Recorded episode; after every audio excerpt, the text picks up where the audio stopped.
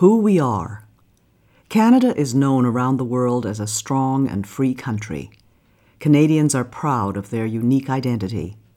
We have inherited the oldest continuous constitutional tradition in the world. We are the only constitutional monarchy in North America.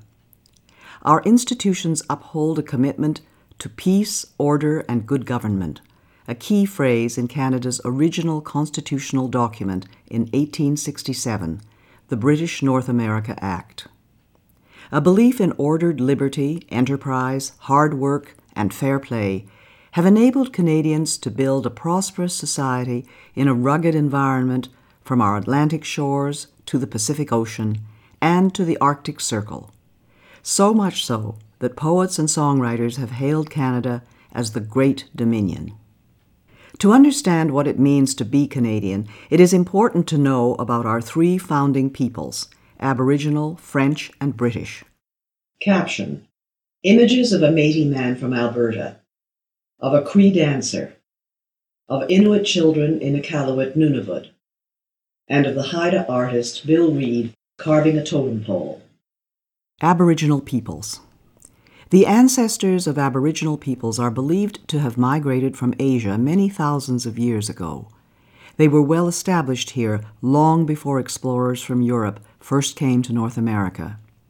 Diverse, vibrant First Nations cultures were rooted in religious beliefs about their relationship to the Creator, the natural environment, and each other.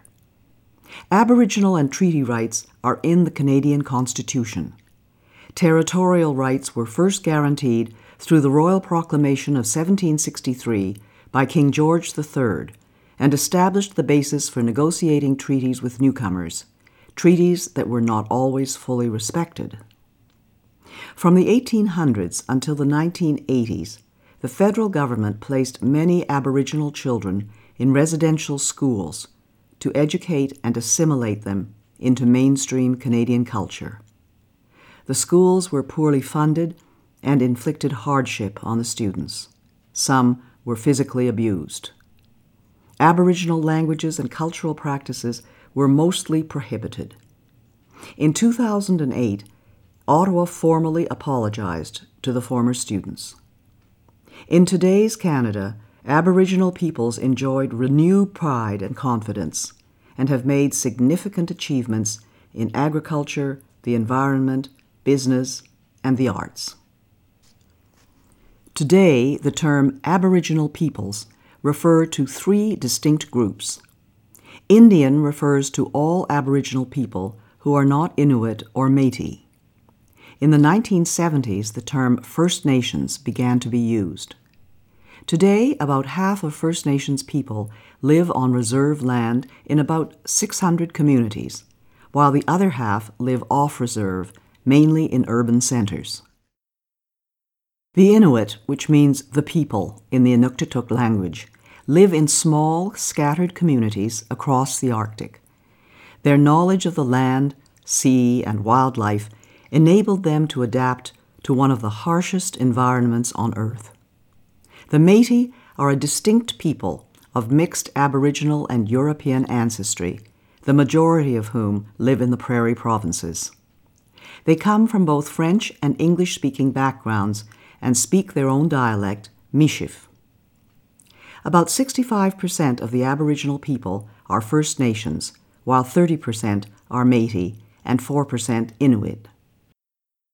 Unity in Diversity John Buchan, the first Baron Tweedsmuir, was a popular Governor General of Canada in 1935 to 1940.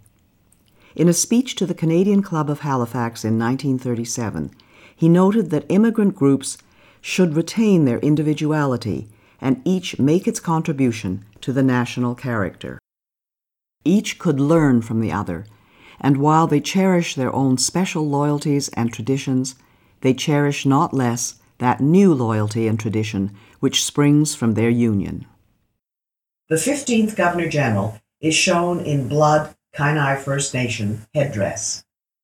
Caption Images of the St. Patrick's Day Parade in Montreal, Quebec. A Highland dancer in Maxville, Ontario. A family celebrating Fête Nationale in Gatineau, Quebec. and of an Acadian fiddler in village of Grand'Anse, New Brunswick. English and French. Canadian society today stems largely from the English speaking and French speaking Christian civilizations that were brought here from Europe by settlers. English and French define the reality of day to day life for most people and are the country's official languages. The federal government is required by law to provide services throughout Canada in English and French.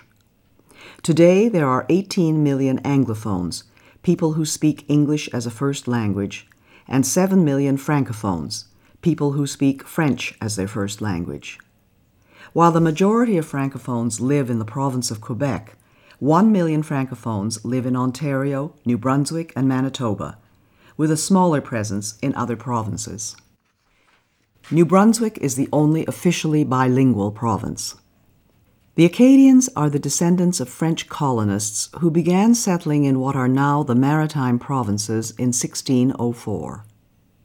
Between 1755 and 1763, during the war between Britain and France, more than two thirds of the Acadians were deported from their homeland.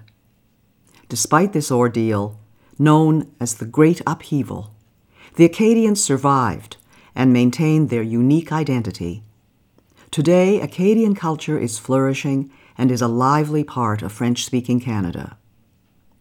Quebecers are the people of Quebec, the vast majority French speaking.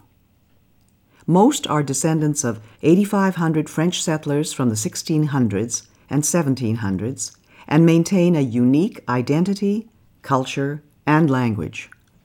The House of Commons recognized in 2006 that the Quebecois form a nation within a united Canada. One million Anglo Quebecers have a heritage of 250 years and form a vibrant part of the Quebec fabric. The basic way of life in English speaking areas was established by hundreds of thousands of English, Welsh, Scottish, and Irish settlers, soldiers, and migrants from the 1600s to the 20th century. Generations of pioneers and builders of British origins, as well as other groups, invested and endured hardship in laying the foundations of our country. This helps explain why Anglophones, or English speakers, are generally referred to as English Canadians. Becoming Canadian. Some Canadians immigrate from places where they have experienced warfare or conflict. Such experiences do not justify bringing to Canada violent, extreme, or hateful prejudices. In becoming Canadian, newcomers are expected to embrace democratic principles such as the rule of law. Caption Images of the celebration of cultures in Edmonton, Alberta, of Ismaili Muslims in the Calgary Stampede, Alberta, of the Caribbean Cultural Festival in Toronto, Ontario of the Ukrainian Pysanka Festival in Vegreville, Alberta, of young Polish dancers in Oliver, British Columbia, and of the pipes and drums in Ottawa. Diversity in Canada. The majority of Canadians were born in this country, and this has been true since the 1800s. However, Canada is often referred to as a land of immigrants because over the past 200 years, millions of newcomers have helped to build and defend our way of life. Many ethnic and religious groups live and work in peace as proud Canadians.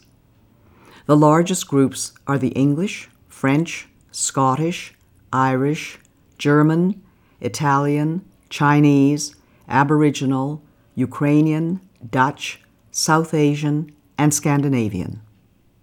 Since the 1970s, most immigrants have come from Asian countries. Non official languages are widely spoken in Canadian homes. Chinese languages are the second most spoken at home after English in two of Canada's biggest cities. In Vancouver, 13% of the population speak Chinese languages at home. In Toronto, the number is 7%. The great majority of Canadians identify as Christians. The largest religious affiliation is Catholic, followed by various Protestant churches. The numbers of Muslims, Jews, Hindus, Sikhs, and members of other religions, as well as people who state no religion, are also growing. In Canada, the state has traditionally partnered with faith communities to promote social welfare, harmony, and mutual respect, to provide schools and health care, to resettle refugees, and to uphold religious freedom, religious expression, and freedom of conscience. Canada's diversity includes gay and lesbian Canadians who enjoy the full protection of and equal treatment under the law, including access to civil marriage. Together, these diverse groups sharing a common Canadian identity make up today's multicultural society. Caption Images of Christmas in Gatineau, Chinese Canadian War Veterans, Notre Dame des Victoires in Quebec City, and the Chinese New Year celebration in Vancouver. Image of Marjorie Turner Bailey with caption Olympian Marjorie Turner Bailey of Nova Scotia is a descendant of black loyalists, escaped slaves, and freed men and women of African origin who in the 1780s fled to Canada from America, where slavery remained legal until 1863.